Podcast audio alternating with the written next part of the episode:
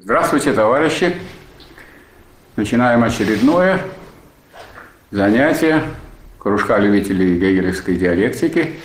И это так сказать, рубеж, который у нас проходит между первым и вторым семестром, поэтому это последнее занятие в данном полугодии.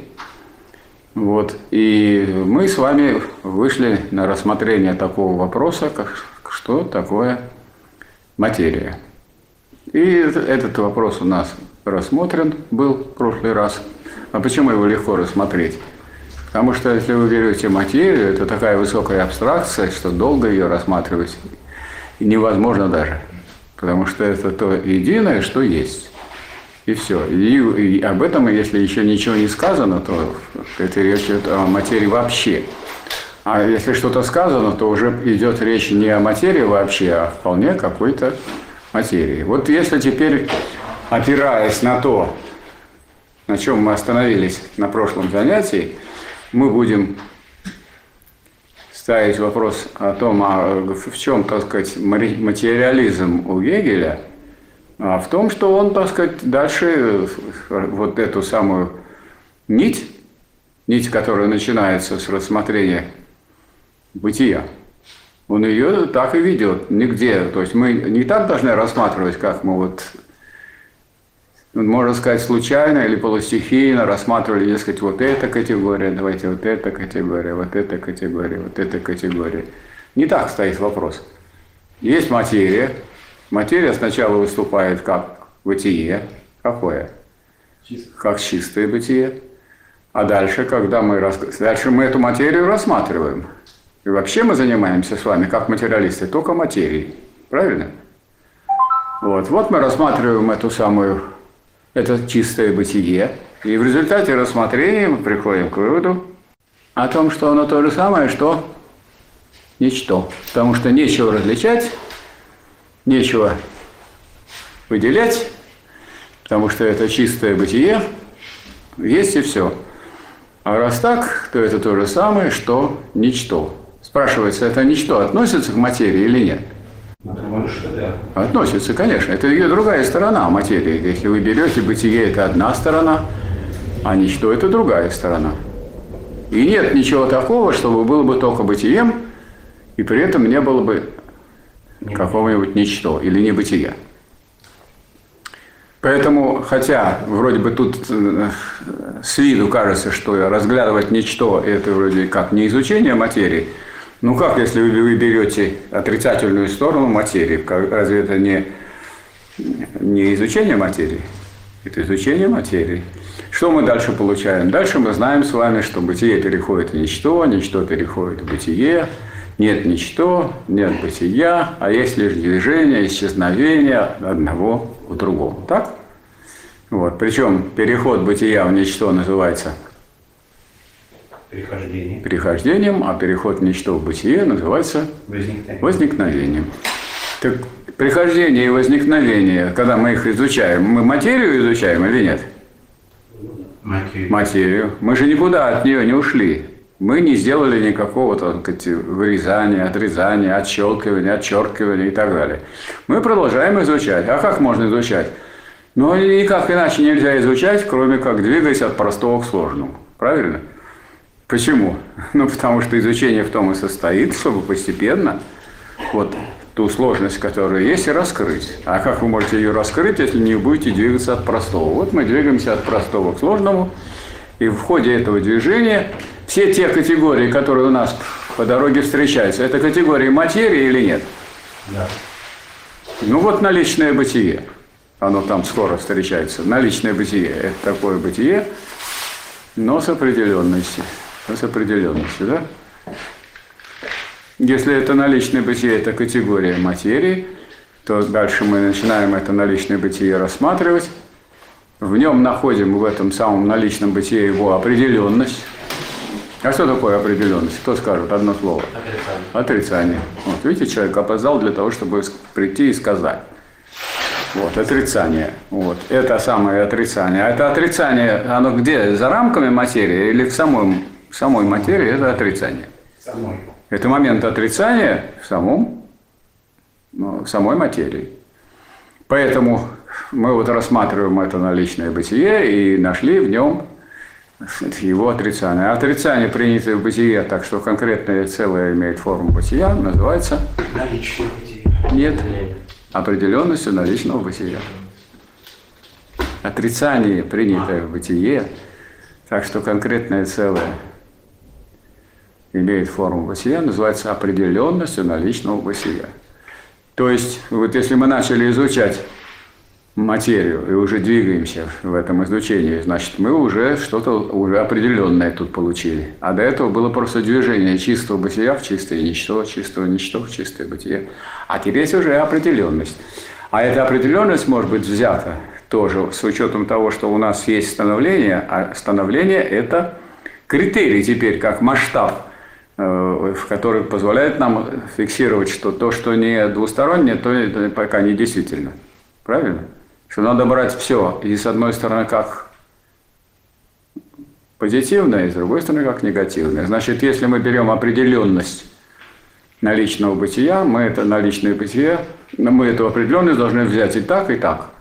Вот мы ее берем как позитивную, берем как негативную, позитивная, как она называется, это определенность? Реаль... А? Качество. Реально. Реальность. Смотрите, реальность, она перевернулась, потому что, э, так сказать, она же, вот мы берем определенность, это же негативное что-то, да?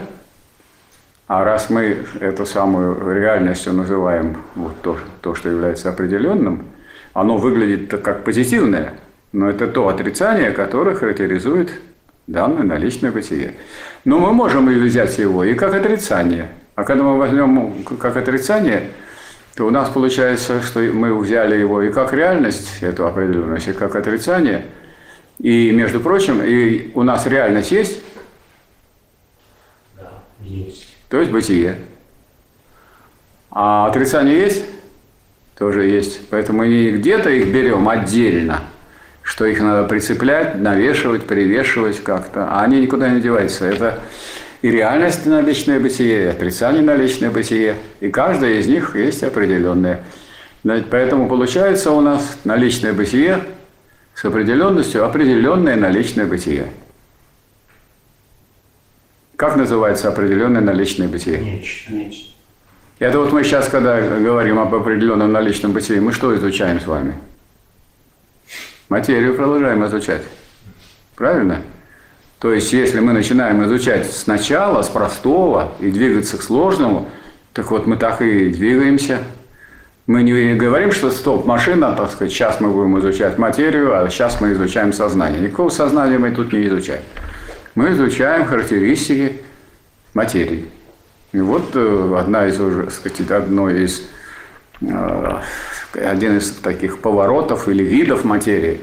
Это что такое? Это определенное наличное бытие. Не просто там наличное бытие, в котором мы раскопали определенность, да? Вот, как говорят, копни и найдешь недостаток у кого угодно. Но можно и по-другому поставить. Копни и найдешь у любого с недостатками что-нибудь положительное. Поэтому что в итоге мы получаем? Определенное наличное бытие как называется? Нечто. А? Нечто. Нечто. Вот. То есть мы в своем изучении материи, а что значит изучение материи? Мы же должны выражать в понятиях то, что есть. Так? И мы можем выражать в понятиях то, что есть, только двигаясь от простого к сложному. Кто скажет обратно, скажет, давайте от сложного пойдем. А как вы можете пойти от сложного, если у вас его нет? То есть тут никакого другого хода для событий нет. И нету э, никакой возможности разорвать здесь, где-нибудь прерваться, потому что мы изучаем материю в ее движении. Правильно? Так? Вы хотели материю изучать как мертвую? Дескать, вот мы материалисты, мы изучаем материю. Дохлую, мертвую или живую? Но если живую, вот мы так ее изучаем по ходу дела, по ходу ее движения. Так вы должны ей придумывать движение этой материи или брать то движение, которое есть у самой материи. То движение, которое есть у самой материи. Вот мы начинаем дальше двигаться. Значит, мы имеем теперь э, уже определенное наличное бытие, которое называется нечто. Уже даже вот в русском языке есть такие вещи, когда человек хочет что-нибудь такое хорошее сказать, говорит, ну, это нечто. Я вот был на лекции, это была не лекция, а нечто. А вообще любая лекция какое-нибудь нечто, строго говоря. То есть ничего тут не сказано. Потому что нечто – это определенное наличное бытие. Но ничего не сказал, но красиво. Нечто. Вот нечто чем э, сказать, очень интересно. Интересно оно тем, что в нем есть в этом нечто отрицание. Есть? Есть. А раз в нем есть э, отрицание, то оно, так сказать, в нем есть и иное. То есть нечто э, есть не только нечто, а нечто в единстве с иным. А иное. А иное это же нечто тоже. И иное. Ну, раз можно тогда так сказать, что вот я беру иное иного – у нас язык позволяет так сказать, иное иного. Да. А что такое иное иного? Иное. Иное. Вот это вот, я хочу сказать, что это первая сакраментальная такая фраза, которая заставляет восхищаться тех, кто изучает науку логики. Иное иного есть иное. То есть то же самое, что было, то осталось, так? Можно по-другому сказать. Иное, иное есть иное, уж совсем не такое. Можно и так сказать. А в итоге что мы видим? Тут есть два момента. Момент равенства с собой. Как называется? Мы же вот обратите внимание, мы же э, как бы записываем все находки, какие тут по дороге появляются. Если что-то тут вот изменилось, надо записать. Вот равенство с собой, как называется? Себе бытие. А? В себе бытие. Вот, видишь, люди, народ тут какой просвещенный. В себе бытие. Специально придумал, запомнил, пришел и сказал. В себе бытие. А второй момент – неравенство с собой. А? Бытие для иного. Бытие для иного. Вроде бытие для иного же хорошо звучит, да? Люди думают о других, там, родители живут для детей. Вам это не для, это же для иного. Правильно? Вот. И в то же время, если они для иного живут для детей, они равны самым, самим себе или нет, как родители? Равны. То есть они, у них есть и в себе бытие, и бытие для иного. И не надо их разводить, эти понятия, потому что эти понятия характеризуют движущееся нечто. Движущееся нечто. Значит, для нас теперь материя – это движущееся нечто. Можно так сказать? Да. Что вот мы такие, мы начали с самого простого понимания, но уже дошли до того понимания материи как движущееся нечто, изменяющегося нечто. И вот в этом, но изменяющееся нечто имеет свою определенность. Она же никуда не делась, определенность-то была уже в наличном бытии. А вот если есть а, определенность, то вот эта самая такая определенность, которая есть в себе, в простом нечто, в себе это что значит? равна сама себе. Сохраняется. Не такая определенность, что я вот умный, но у меня только на пять минут ума. Через пять минут не подходи. А, а такое в себе бытие, в себе бытие, это такое равенство с собой, которое вообще момент, без него нету. Вот, в себе бытие нечто – так вот, качество, которое есть в себе, в простом нечто, качество, берем определенность. И находится в единстве с другим моментом этого нечто, с в нем бытием. Вот с в нем бытием я должен вам прокомментировать. Что такое в нем бытие, как это вы понимаете? Вот карман у вас есть? Вот если что в карманах, если я начинаю рассматривать в ваших карманах, это в нем бытие, правильно? Ну, это кажется, что это в нем бытие. На самом деле, раскрыты ваши. Я уже, это, это уже как бы я знаю, что у вас в карманах. Какой же это в нем, то уже никакого нет в нем. Поэтому на самом деле вот эти два момента, изменяющегося нечто, которое называется одно в себе бытие, а другое в нем бытие.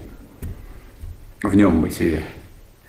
И, соответственно, вы должны также сказать не только про ваше изменяющееся нечто, но и про его определенность. Почему? Потому что его определенность от вас, от этого самого изменяющегося нечто неотделима. Ну вот ваш ум, товарищ Туров, от вас отделим? Нет? Неотделим. Вот так. Берите меня таким, как, какой... А что я могу сделать, если я вот такой умный? Ничего не могу сделать. Я бы готов, так сказать, с этим расстаться, но это за пределами диалектики даже невозможно. То есть получается так, что мы приучаемся на материю вот так смотреть. Это же мы что изучаемся? Материю. Не так, как мы вот обычно на занятиях делали, разбирая по косточкам. А что значит разобрать по косточкам? Ну, это и значит по косточкам. То есть, как говорил Энгельс, части лишь трупа. Или Гегель говорил про, про скелет, мертвые кости скелета, да еще и перепутанные. А мы берем не в отрыве одного от другого, а вместе, то есть вот их в развитии, и идем строго от простого к сложному. Все заметили, что мы все тут наворачиваем, наворачиваем. Так материя это сложная? Вот мы раз сложные, мы это вот это сложное потихонечку забираем, забираем, забираем. И вот мы уже получили определенное наличное бытие. Определенное наличное бытие. Это определенное наличное бытие называется нечто.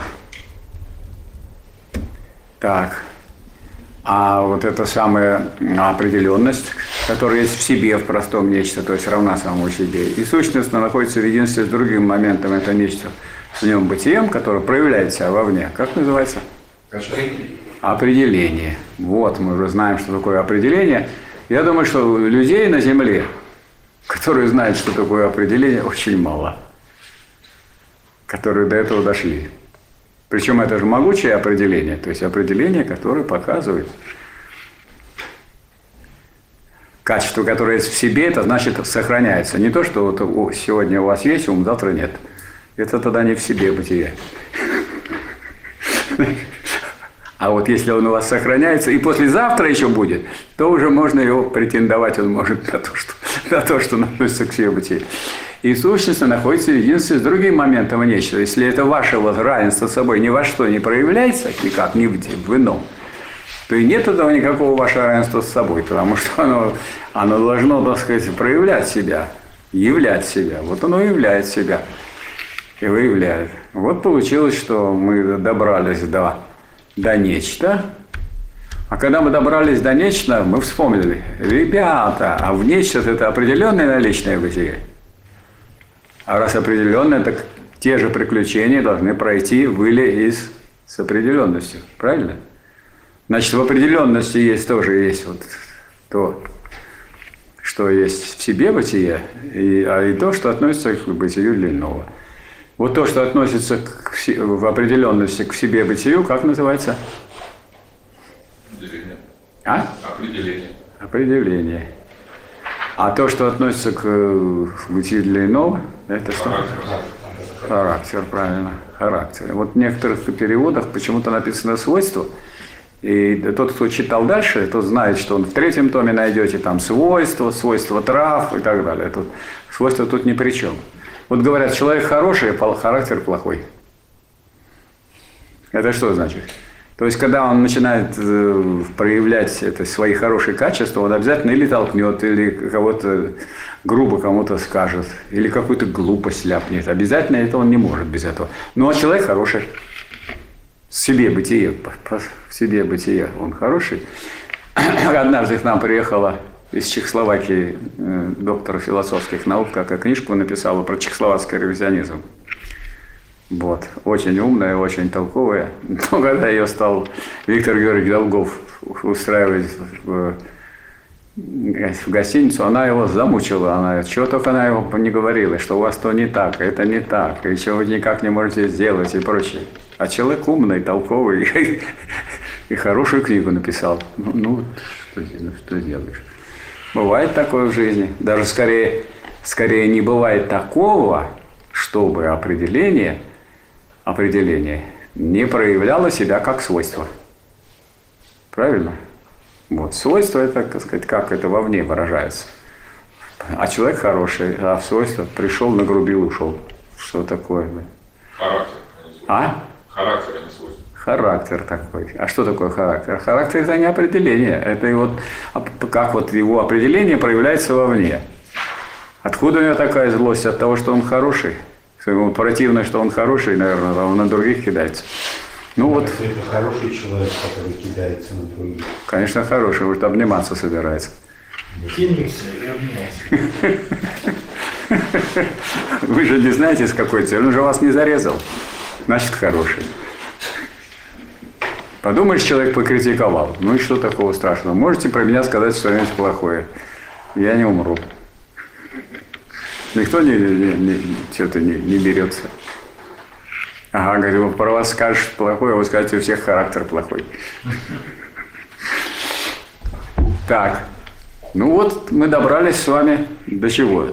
До того, что вот есть определение, есть характер, но не забывайте, что у нас определенное наличное бытие. А, Как судьба определенности, это вы даже с ней когда должны проделать ту же операцию, не забыть про нее. Вы забыли, что ли, что вы определенность имеете? А вот такая определенность, которая равна самому себе в изменениях, как называется? Вот это вот качество, которое есть в себе, в простом нечто, и сущность находится единственным с другим моментом, нечто в нем бытием. Это что? Это определение. А вот то, что проявляет себя только как характер, это свойство. Так. По определению человек хороший, а свойства у него разные, скажем так. Разные. Вот получается так. Вот смотрите, как интересно. Но тут самое интересное не в том, что мы называем одно за другим. Потому что одно за другим можно называть, идти по книге, тем более тут все написано, все зафиксировано у Гегеля, ничего не пропущено. А дело в том, что мы же с вами изучаем сейчас что? Что мы изучаем? Материя. Материю мы изучаем. Это мы про материю все говорим.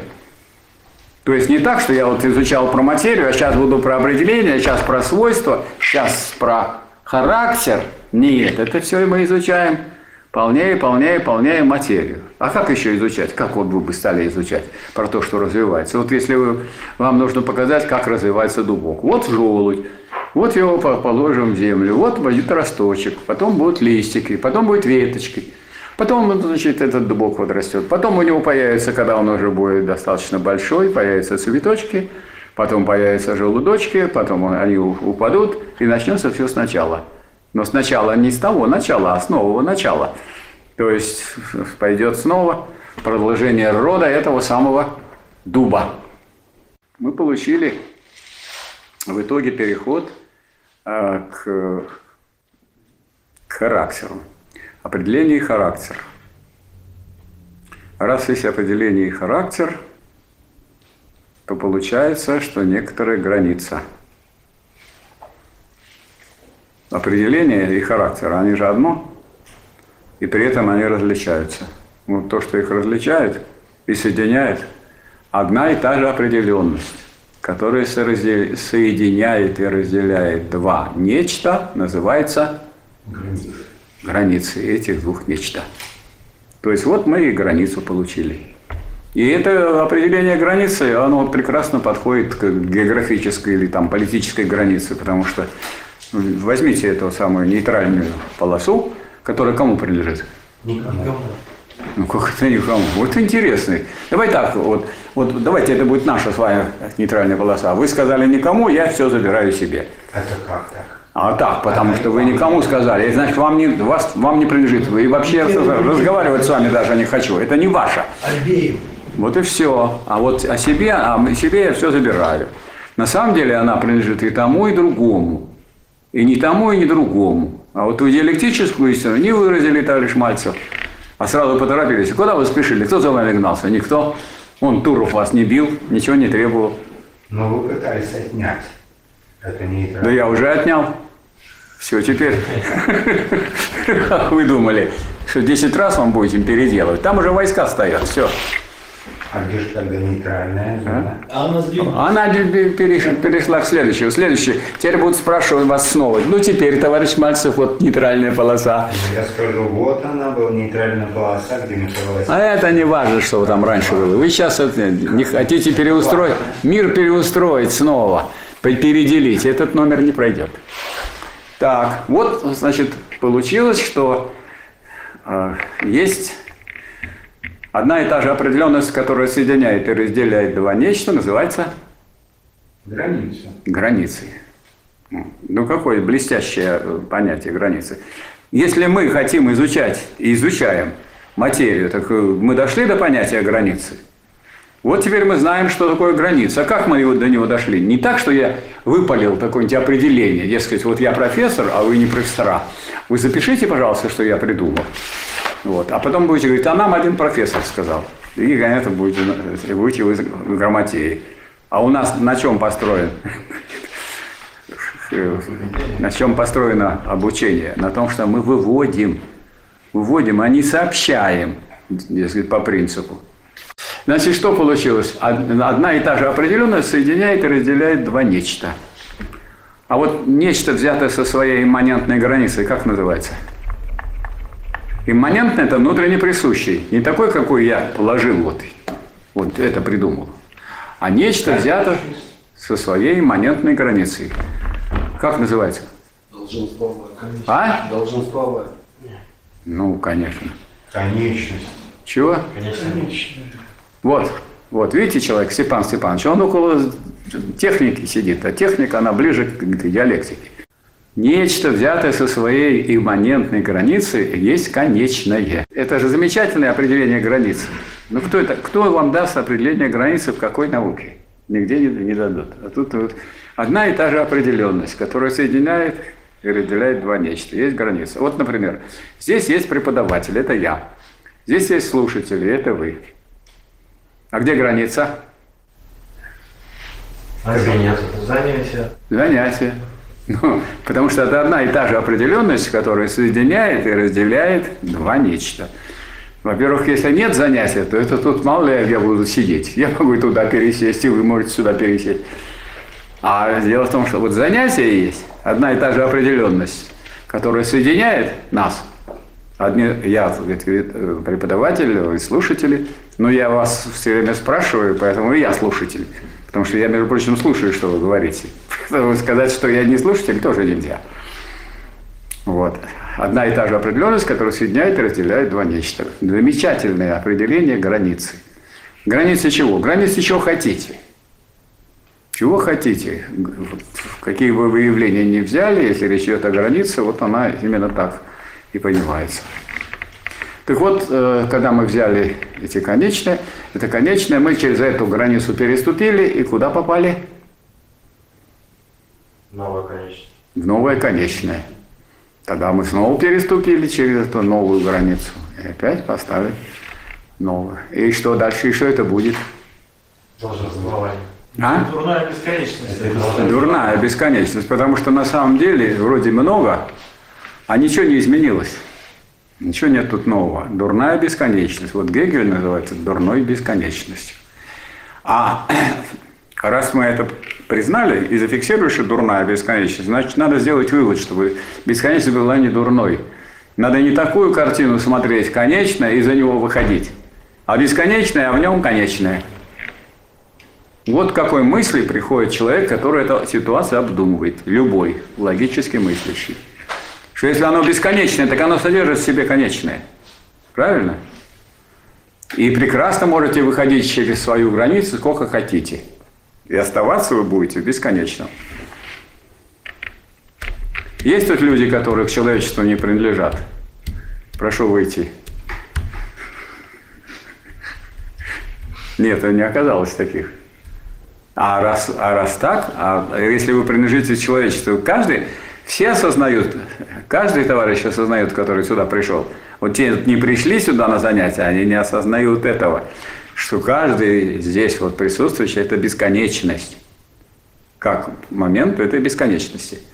Вы же бесконечны, товарищ Туров? Ну. Потом пройдут столько поколений людей, Так, так сказать, и дети, и внуки, и правнуки, и так далее, и, и книги, и работы. Там сколько это будет? Вот сейчас, вы же там долбаете как раз в метро. Ну, не у метро уже, другой сфере немножко. Но это же остается навечно. И никуда это не девается. Точно так же, как вот мы находимся в этом здании. Кто знает, как фамилия тех рабочих, которые возвели вот этот вот Никто. объект? Ну как никто? Вы за всех-то не отвечайте. Он Лазарев, он, наверное, знает, но молчит. Так. Короче, короче говоря, до чего мы дошли? Мы дошли с вами до бесконечного. А Вот теперь, это надо сделать здесь очень так сказать, короткую остановку. Мы в своем рассмотрении бытия, то есть материи, дошли до бесконечного. И пока мы не дошли до бесконечного, это рассмотрение было ущербным. А вот с того момента, когда мы уже рассматриваем бесконечное, ну, у вас должно все успокоиться, в том смысле, что, а как вы себе думали? Вот, э, Вселенная, она бесконечная, мир бесконечный. Вот вам бесконечный, мы пришли. Вы не рады? Или рады? Но мы пришли, что нет, вот все, все, это бесконечное. А все конечное, оно в нем. Конеч, конечное в бесконечном. Вот, скажем, э, каждый человек один, конечен. А человечество бесконечно и вечно. А поскольку человек э, входит в это человечество, никакого другого человечества, другого человечества, кроме как такого человечества, которое состоит из конечных и не вечных людей, не бывает. То есть, с одной стороны, вроде бы как вот один такой человек, он вроде как ну, ничто там, один перед всеми бесконечностью. Так эта бесконечность без, без этих конкретных людей не существует. Или существует человечество только вот таким образом. Как Маркс определял э, исходный пункт свой? Индивиды, производящие в обществе. Вот естественный исходный пункт. Индивиды, производящие в обществе. Тут что есть? Общество. А общество, оно всегда остается. Люди меняются. Приходят, уходят, рождают, строят, созидают, пишут, помогают, умирают. А общество-то остается. И потом мы говорим, а вот было рабовладение. Так как было рабовладение? А там были не просто рабовладельцы, там были рабовладельцы и рабы. И все они были единичные и конечные. А вот был феодализм. Где его сейчас найдешь? Вот то же самое было. И вот это самое бесконечное и вечное продолжается. Вот мы за такое короткое время, которое вот мы с вами сейчас занимаемся, мы прошли от чего? От чистого бытия, от понимания материи просто как чистое бытие, до понимания материи как того, что бесконечно и вечно.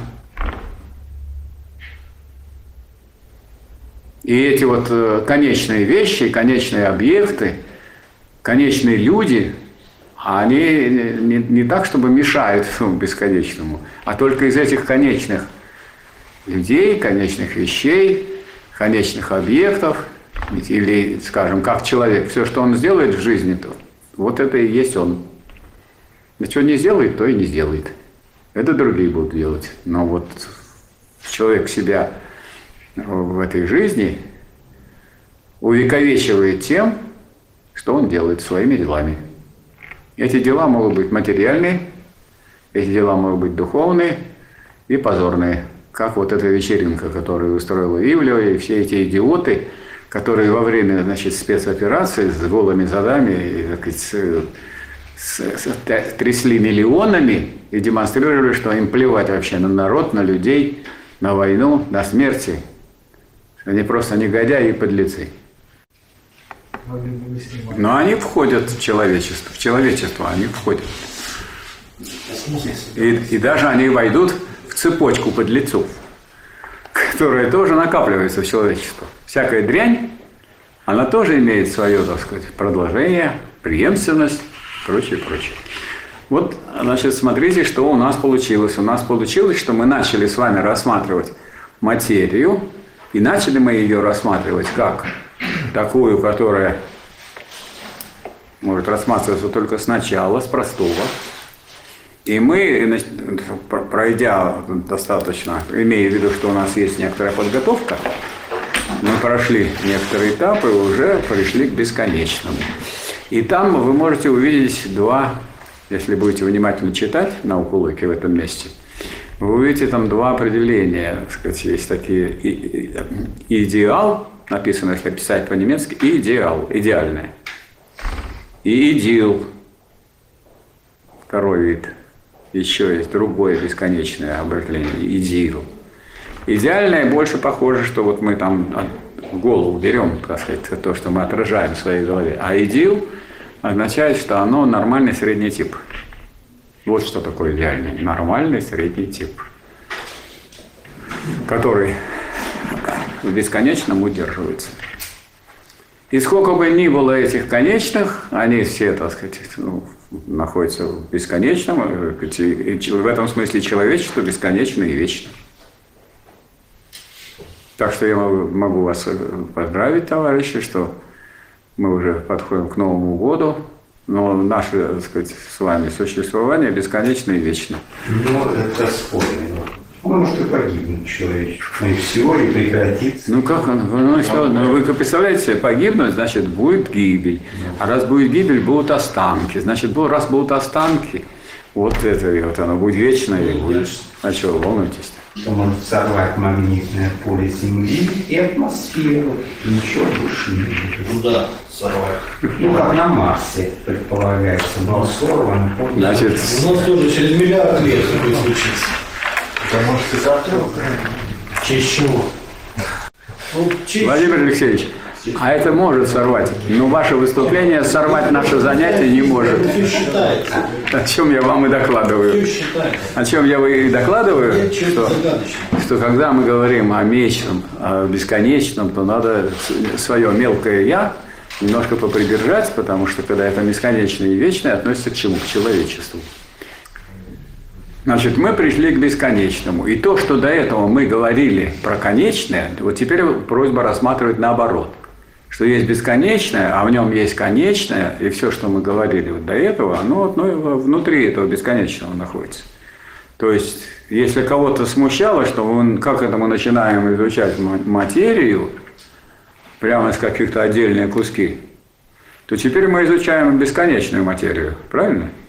Ну, раз бесконечную материю, ну вот, как говорится, могут успокоиться на этот счет, что речь идет о бесконечной материи и ее дальнейшем понимании и развитии. И что у нас там дальше за этой самой бесконечной материей?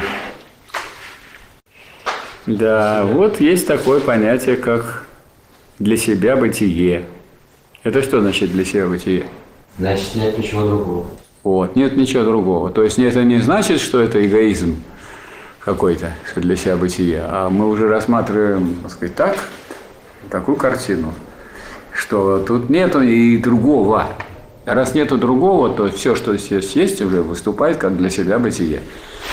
Все, что разворачивается в бесконечном, оно есть для себя бытие. И вот тут мы ну, приступаем к тому, что потом называется количеством. Вот, вот наличное бытие берем и для себя бытие. Наличное бытие – это, так сказать, что такое? Такое, такое бытие, которое является, которое имеет свое определение и является конечным. А для себя бытие? А для себя бытие бесконечно. Поэтому, ну они как связаны? Да они неразделимы. Каждое наличное бытие соединено с бытием, для себя бытием. И получается, что и куда, так сказать, это идет, это бытие, для чего оно. Вот есть тут определение бытия для одного. Почему? Потому что ничего, так сказать, не, все они теперь одинаковые в этом смысле. Все эти вот отлич, отдельные бытия, которые для одного, они и, так сказать, дают нам в итоге одно. И вот мы получаем тут единое и многое. То есть, когда мы получаем единое и многое, тогда, когда мы абстрагировались от качественной определенности, правильно, уже дошли до бесконечности, а теперь чисто количественные отношения, чисто количественные моменты. Одно и многое. А почему одно и многое? Потому что они одно от многого не отделено. Вот я хочу вам один факт сообщить математический, который знают все математики, начинающие там студенты. А э, так народ широко не знает, что вот если вы возьмете на числовой оси отрезок 0,1 и установите однозначное соответствие между точками этого отрезка и точками всей этой прямой, то такое однозначное соответствие можно установить. То есть это называется так у математиков. Мощность множества 0,1 такая же, как мощность всей числовой оси. Ну, кстати, э, когда говорят, что бесконечно большое, это не число. Нет такого числа бесконечно большого. И бесконечно малое тоже нету такого числа. Ноль есть, а бесконечно малого нет. А почему? Потому что можно вот любой отрезок поделить пополам, который к нулю ведет, еще потом пополам, и еще пополам. И так всю жизнь можешь и делить. Постоянно. То есть мы тут начинаем, мы перешли от качественного мира к рассмотрению этот же мир с точки зрения количественной. Но, наверное, мы не забудем с вами, что если это, если это количество, то оно содержит в себе и то, через что мы прошли. То есть качество оно в себе содержит. А раз оно качество в себе содержит, то давайте не будем воспринимать как чудо то обстоятельство, что вот когда мы уже берем качество и количество, вроде как меру берем, то э, давайте не будем удивляться, то э, что вот на оси, которая так сказать, выглядит так, что вот увеличение количества, потом скачок. Увеличение количества, потом скачок. Увеличение количества, потом скачок. Вот эти вот скачки – это узловые линии отношений меры. То есть мы их вот э, заранее сказать, где они будут, не можем, но в природное явление нам это показывает, что вот есть твердое тело, его можете нагревать, и в один прекрасный момент будет что? Скачок. Скачок куда? В жидкость. Переход через вот этот самый момент. И затем дальше будем нагревать. Что? Пар. Еще скачок. А еще дальше будем нагревать. Ну, скорее всего, плазма. А? Плазма. Плазма. А плазма означает, молекулы распадаются, уже отдельные, отдельные атомы и отдельные частицы. И атомы. Да, и атомы, да, совершенно верно. Вот но это, во-первых, этого Гегель еще не знал, но он все равно сказал, что будут, раз, раз это соотношение, раз качество и количество нераздельны, значит, это в чем-то проявится. Оно и проявляется в природе. А это уже нужно следить за природой. Он же материалист. Вернее, он, так сказать, ничего идеалистического тут не сделал. То есть он мог делать такие выводы в отношении природы. А за плазмой тоже должно что-то следовать? Оно никому не должно. А? Не должно. Нет такого понятия. В диалектике долгов нет. Скорее всего, да. Поэтому вот все люди сюда и набежали, потому что здесь точно не будут требовать денег. Значит, но самое-то интересное, что то, что Гегель вот это он уже проделал, вот эту узловую линию отношений меры. А мера – это соотношение качества и количества, единство, качество и количество. И оно вроде как и не видно, но оно есть. Оно есть, и вся вот так может проявлять. И вот э, в отношении к изменению производительности труда, если мы будем смотреть, производительность труда при первобытно-общинном строе – и будем вот, сказать, дальше рассматривать. Потом производительность труда дальше. Потом при известном уровне производительности труда уже один человек может двоих прокормить. Может быть рабовладение. Скачок. Появилось рабовладение. Дальше продолжаем. развивать, когда, когда выгоднее оказывается иметь не рабов, а крепостных, то появляется еще один скачок появляется, появляется феодализм. Потом после феодализма и появляется такая ситуация, когда выгоднее вообще освободить всех, сделать свободными лично, пусть они радуются, что свободны, просто денег им мало платить и все. Результат будет еще и лучше. И в итоге что мы получаем? Капитализм. Но вот за капитализмом идет уже такой общественный строй, который называется коммунизм. Вот вам, пожалуйста, узловая линия отношений мира. У Гегеля ее непосредственно нет. Почему? Ну, он не занимался приложением к обществу. В этом, с него требовать это нельзя. Этого нельзя требовать даже вот, во втором томе науки логики, хотя там есть вещи, связанные и, и с механизмом, и с химизмом, но требовать от него вещи, связанные с, с обществом, вряд ли стоит. И так, хватит того, что он сказал, что плуг почтение того зерна, которое он позволяет получить. Потому что плуг вы можете снова использовать, получить еще зерно, а это съели зерно и все. И он там ставит вопрос о, о цели, о средстве. И средство – это такой объект, объект объектив, элемент объективного мира, который человек ставит между собой и природой, чтобы преобразовать эту самую природу. То есть средства труда в Гегеле зафиксированы.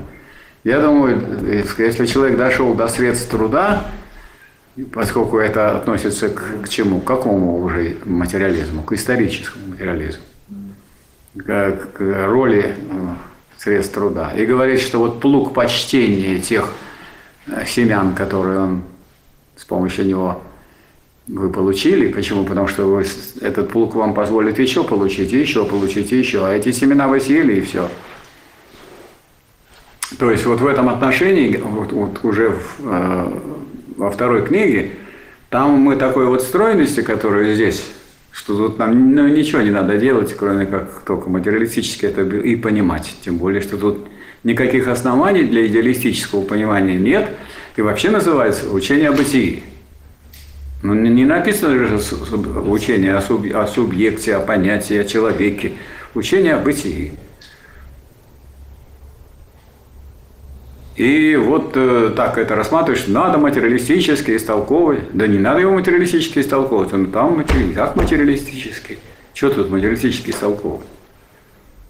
А как еще надо понимать это? Количество, как понимать? Меру, нечто, ничто, изменение, определение. Больше никак. Ну как, как, как можно понимать? Как можно это идеалистически понимать, я даже вообще не говорю. То есть у нас много на эту тему говорят, мы вот изучали Гегеля, мы его переделываем на э, материалистический лад. Тут ничего не надо переделывать. Вот здесь переделывать ничего не надо. Здесь, здесь мы знаем, что переделывать. Всем был выдан этот план такой переделки, что начать надо, поскольку он уже начинает здесь субъективное, и в этом самом субъективном вдруг идет механизм, химизм, но это надо, наверное, все-таки начинать тогда ну, вот с этих, с этих объектов, чтобы мы могли прийти к, к человеку. Но потом у него даже есть и воспроизводство человека. Есть? Есть. И когда уже механизм, химизм, организм уже есть, ну, требуете от Гегеля, чтобы он мог э, то описать, что вот э, по поводу чего Энгельс рыскал везде, чтобы добыть данные о том, как становилось человечество. В том числе сказать, и книги исторические, в том числе и всякие памятники. Поэтому не следует требовать это от Гегеля. Но вот это необходимо и есть. А потом-то дальше у него есть средство производства, которое стоит между человеком и природой, с помощью которого он эту природу изменяет. Ну так это, это что такое? Это как называется? Это называется э, исторический материализм. Когда речь идет об этом. Вот. И э, речь идет о том, что у него есть цель, у него есть средства, есть телеология – То есть, когда речь идет о- об остановке целей и реализации этих целей, и, соответственно, реализация цели приводит к тому, что вы ставите заново эту цель, начинаете, так сказать, и при этом используете средства, средство истирается, а а средство истирается, ну, тогда вы берете новые средства и так далее. И у вас вопрос о средствах производства, самый важный вопрос, который был у Маркса и у Энгельса, он здесь тоже присутствует. Ну, Он, например, Гегель говорит, что плуг – почтение тех зерен, которые с помощью этого плуга добываются. Почтение. Поэтому считайте мою эту вот речь, э, речь в защиту товарища Гегеля от нападок на него как на идеалиста. Потому что вот он даже в этой книге, которая «Субъективная логика», ну вот ему надо было сначала все-таки механизм, химизм, организм и прочее человек, а потом уже понятие сделать. А он взял и понятие сначала тут поставил. А это у него получилось как бы без обоснования, что вот сразу взялись понятия. Хотя само развитие понятий, оно связано с развитием человечества, и взгляд на эти понятия вполне тут очень интересный и очень ценный. И мы можем понять и виды, и трактовку понятий, и их классификацию понятий. И там, с одной стороны, это так непривычно для нас, для всех. А с другой стороны, ничего там такого заум- заумного нету. Потому что если речь идет о понятии, но кончается это все методе, методом, а метод что такое? Сознание внутреннего самодвижения изучаемого объекта. Осознание, осознание формы, внутреннего формы. Форму нельзя выбрасывать. А вы движение уже осознали без формы. Зачем вам форма? Вот есть, молоко льется, не важно, что оно на пол проливается. А, это ерунда. Осознание, главное, чтобы лилось. Осознание формы, внутреннего самодвижения, содержания и исследуемого предмета. Но это красота. Как только форму вы осознали, вот вам метод. Формы внутреннего самодвижения. Не вы только толкаете его. Не вы тут все, не вы тут э, мотор, не вы тут э, только руководитель. Потому что вообще-то человеческое общество обходится без руководства. Человеческое общество. Пока, по крайней мере, обходится. И даже те страны, которые не обходятся без руководства, просто отдельные страны, там не все решают эти руководители этих стран. Вон этот Борис Джонсон, когда был премьером, он все время выступал против России. Как только он ушел, говорит, я больше всего люблю русскую музыку, русскую литературу. Ну, пока он там сидел на посту, он вот это говорит. Ну вот, собственно говоря, э, э, задача, которую мы должны были решить, она именно к этому и сводилась, к тому, чтобы показать, что мы э, не вообще изучаем э, диалектику Гегеля, не изучаем какие-то тома, разделы. А что мы делаем? Зачем? А мы изучаем что? Материю. Материю. Вот. Товарищ Лазарев, вот вот главное. Теперь он может ходить и везде хвастаться. Сказать, вот вы молчали, все, а теперь ему дают тысячи рублей, а вам нисколько.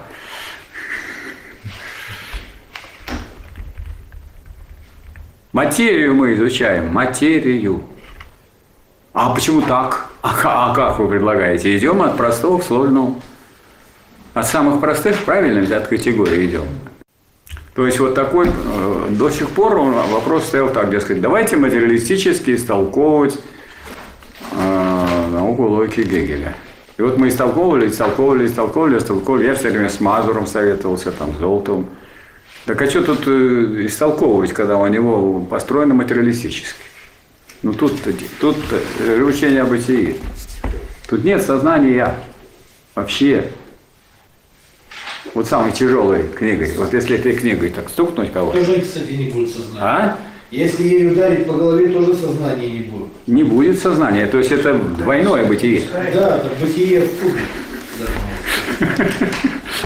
А это уже, там, конечно, приходится, там последовательности такой полной нет у Гегеля. Но составные элементы разбросаны по, них, по вот этой второй книге. Разбросано что? Есть, э, есть там метод, как конец. Это же все-таки метод, это же вообще завершение. И замечательное определение метода осознания формы внутреннего самодвижения содержания. То есть не из головы надо выдумывать метод, а это надо осознать форму внутреннего самодвижения. Как, скажем, хороший медик, он должен понять, как вот организм человека функционирует, чтобы, так сказать, там где-то поправить.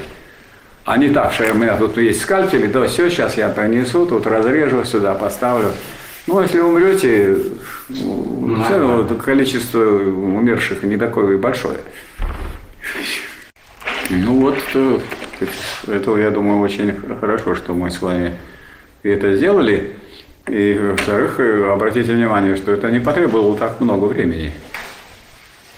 Наоборот, вот такое все время откладывание какое-то, что, сказать, вот надо бы материалистически понимать, а как вы это будете понимать не материалистически, хотел бы я знать. Как вы это будете понимать не материалистически? Это никак иначе нельзя понимать. Так, ну давайте, вот какие, сказать, я за то, что планировал сказать, для окончания нашего, наших занятий в этом семестре, вот, э, это у нас совершено. Какие тут есть вопросы или соображения, выступления, протесты? У вас вот протест есть какой-то там? У вас очень напряженное лицо. Сейчас скажут, это чепуха, безобразие. Хочу вернуться опять в такое положение, когда мы все время будем истолковывать материалистически, вместо того, чтобы прямо и понимать материалистически. Зачем истолковывать-то? А кто тут написал чего идеалистически? Тут ничего нет идеалистического.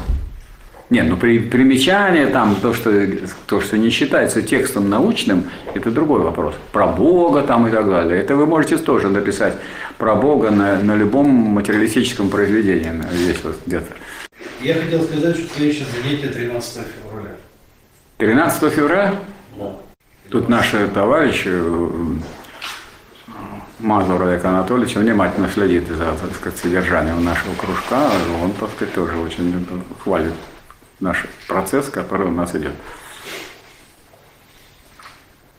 Потому что на самом деле мы подошли не к тому, что обычно вот все кружки по диалектике с чем занимаются, они начинают растолковывать какие-то отдельные моменты из того, что написано Гегелем, а мы. А мы не растолковываем отдельные моменты, а мы просто взяли целиком.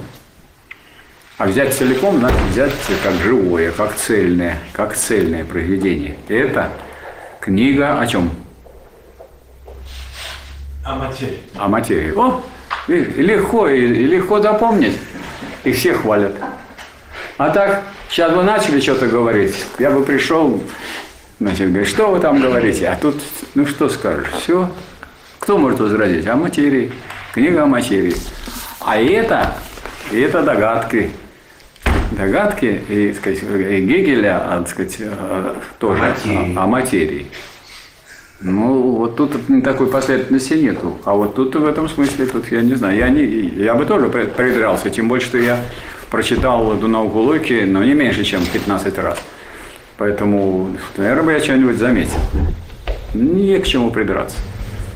Поэтому нельзя тут что-то что перетолковывать и толковывать. Здесь надо изучать, но изучать как понимать, что мы изучаем, это, это вот, тот, кто вот это изучил, изучает материю, материю знает.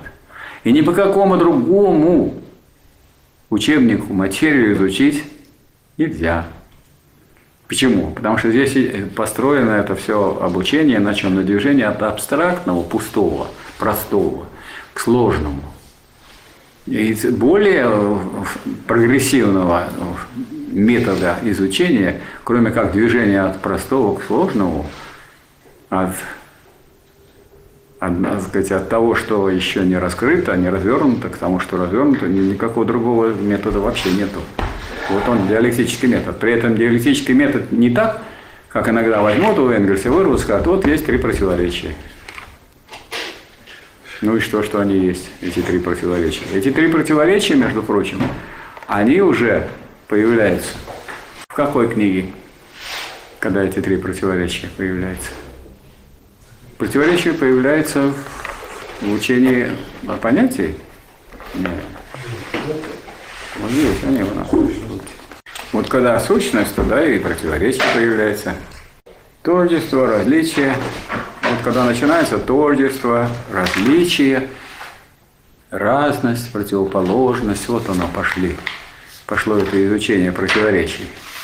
Есть равные числа? В природе есть?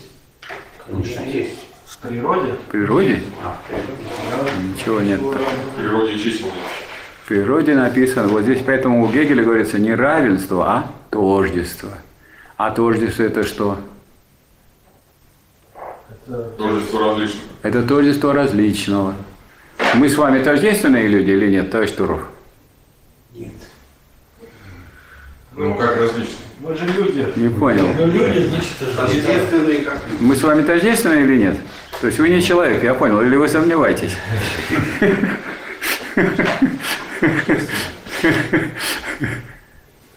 Ну, Кто не тождественно с людьми, прошу удалиться сразу же. Но тождество с людьми это означает и различие. Потому что тождество всегда, тождество чего? Различные. Разли- А различие что? Ну, если мы люди, то мы различные люди. Поэтому не волнуйтесь. Ваши различия никуда не денутся. Они при вас останутся. Точно так же, как и тождество не заберет ваши различия и не уничтожит. А на самом деле, вот даже если вы тройку и пятерку написали, нарисовали на доске, то несмотря на то, что они вроде как такие вот э, цифры и личины однозначные, но э, они же на самом деле в- разных местах находятся. Поэтому если тройка где-нибудь в другом месте стоит, другая тройка, то она и не такая. Вы же должны брать реальные тройки, а не то, что вам в голове, в голову брело. Сейчас это легко очень видно, когда вот эти сделали систему э, слежения за движением машины, и когда люди, так сказать, вот едут, и ясно, что там, если у вас два, две картинки каких-нибудь на, на земле, то они разные. Они разные, и они будут разные на приборе. А в математике мы говорим, все они рав- равны. Что значит равны? Разные, значит, мы абстрагируемся от неравенства. Вот и все. Полностью абстрагируемся от неравенства. Математика и абстракт. А? Математика. абстракт. Да, вот и все. Об, об- об абстракт. Да, абстракт. Так, какие есть вопросы? Протесты, заявления, требования? Да. Растолкуйте, пожалуйста. Я не понял, что такое в нем бытие. В нем Как бытие. вы к нему пришли? В себе бытие вам понятно? Да. А рядом с ним что стоит? Бытие для иного. Ну. Так, себе бытие и бытие для иного. Это два момента нечто. Так? Да. Так вот, когда это написал Гегель, он говорит, то, что нечто есть в себе, есть и в нем. Не заметили такого? Ну, у вас, если это в себе, это характер вашего, качество вашего ума, умный, это ваше в себе бытие. Вот Гегель, дам вам подфорцил и говорит, то, что нечто есть в себе, есть и в нем. В нем это значит, что вы сопоставляете то, что равенство с собой, с внешним. Вот, например, возьмите кожу или иголочку.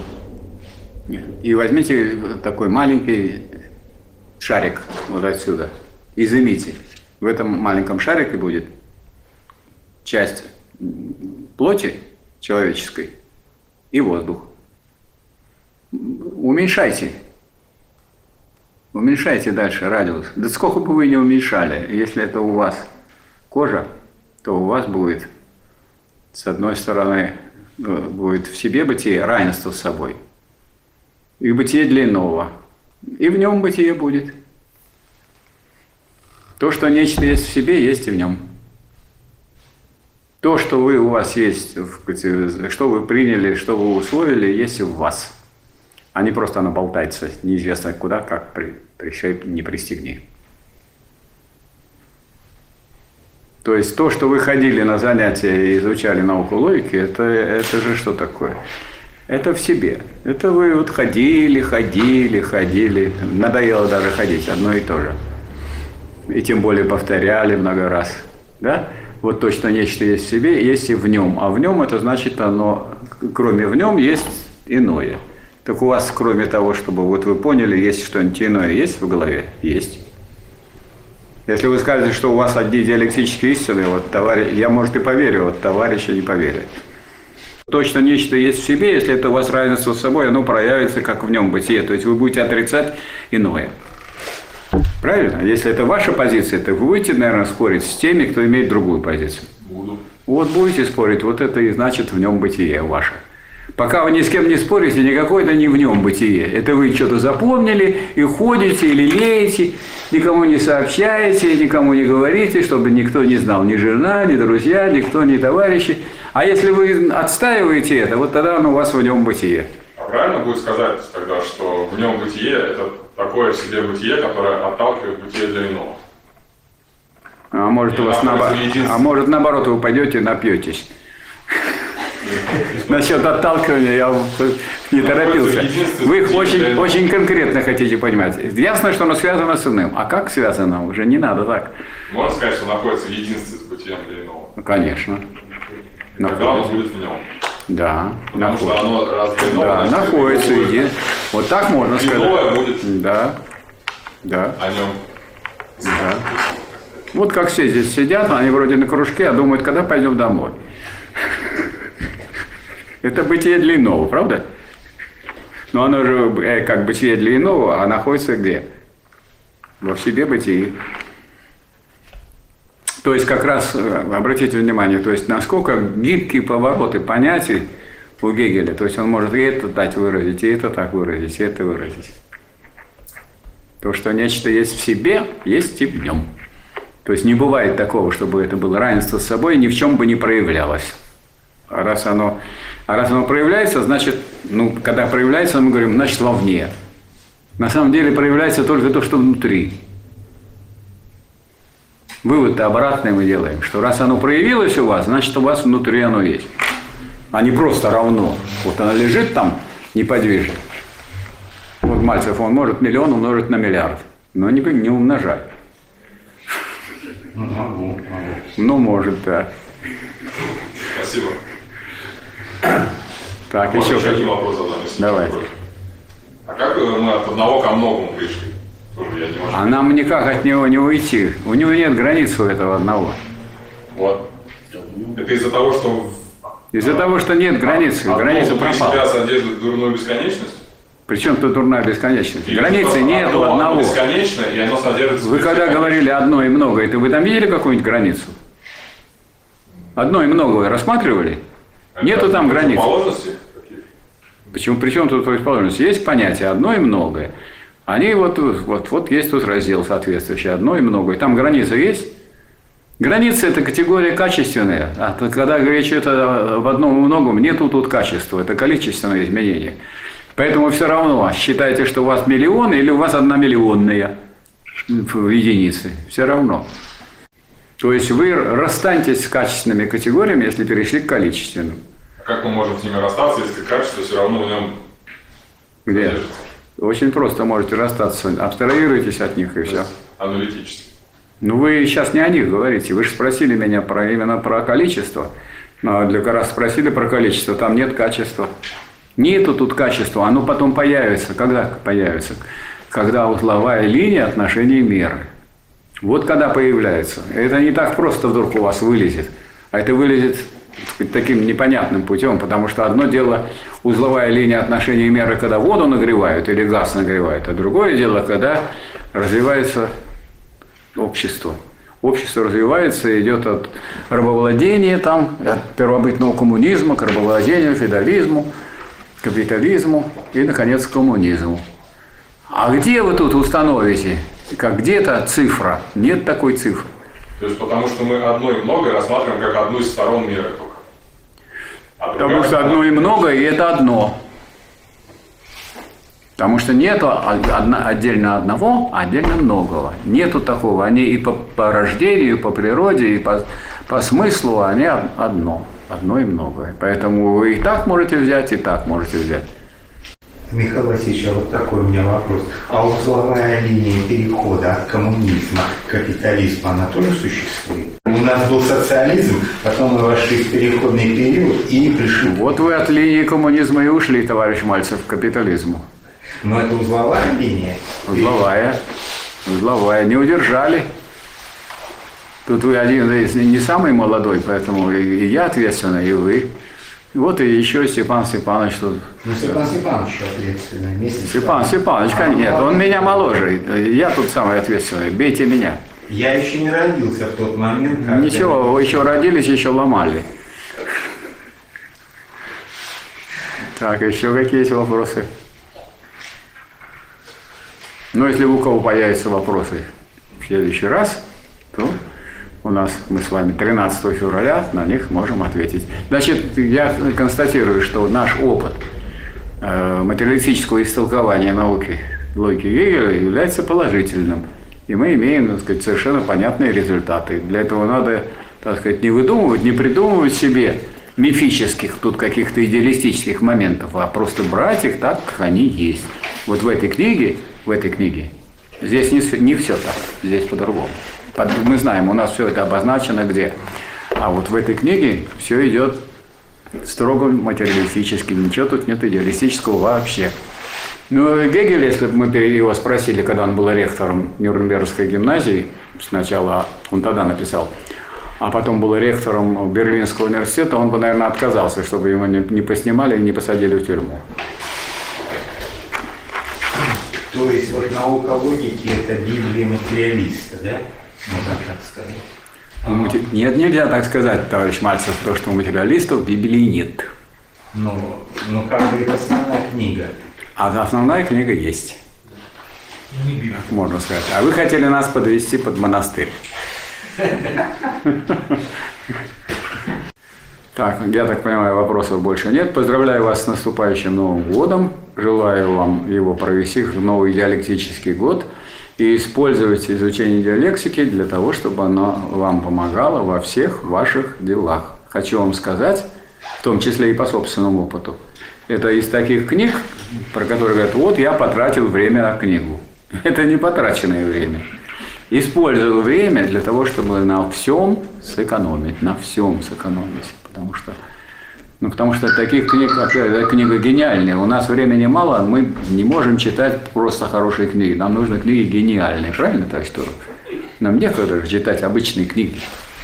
Поэтому Маркс, э, Гегель, Маркс, Энгельс, Ленин. Ну, а если вам пред- там, Сталин, а если вы предлагают вам, прочитайте, вы читали эту книгу?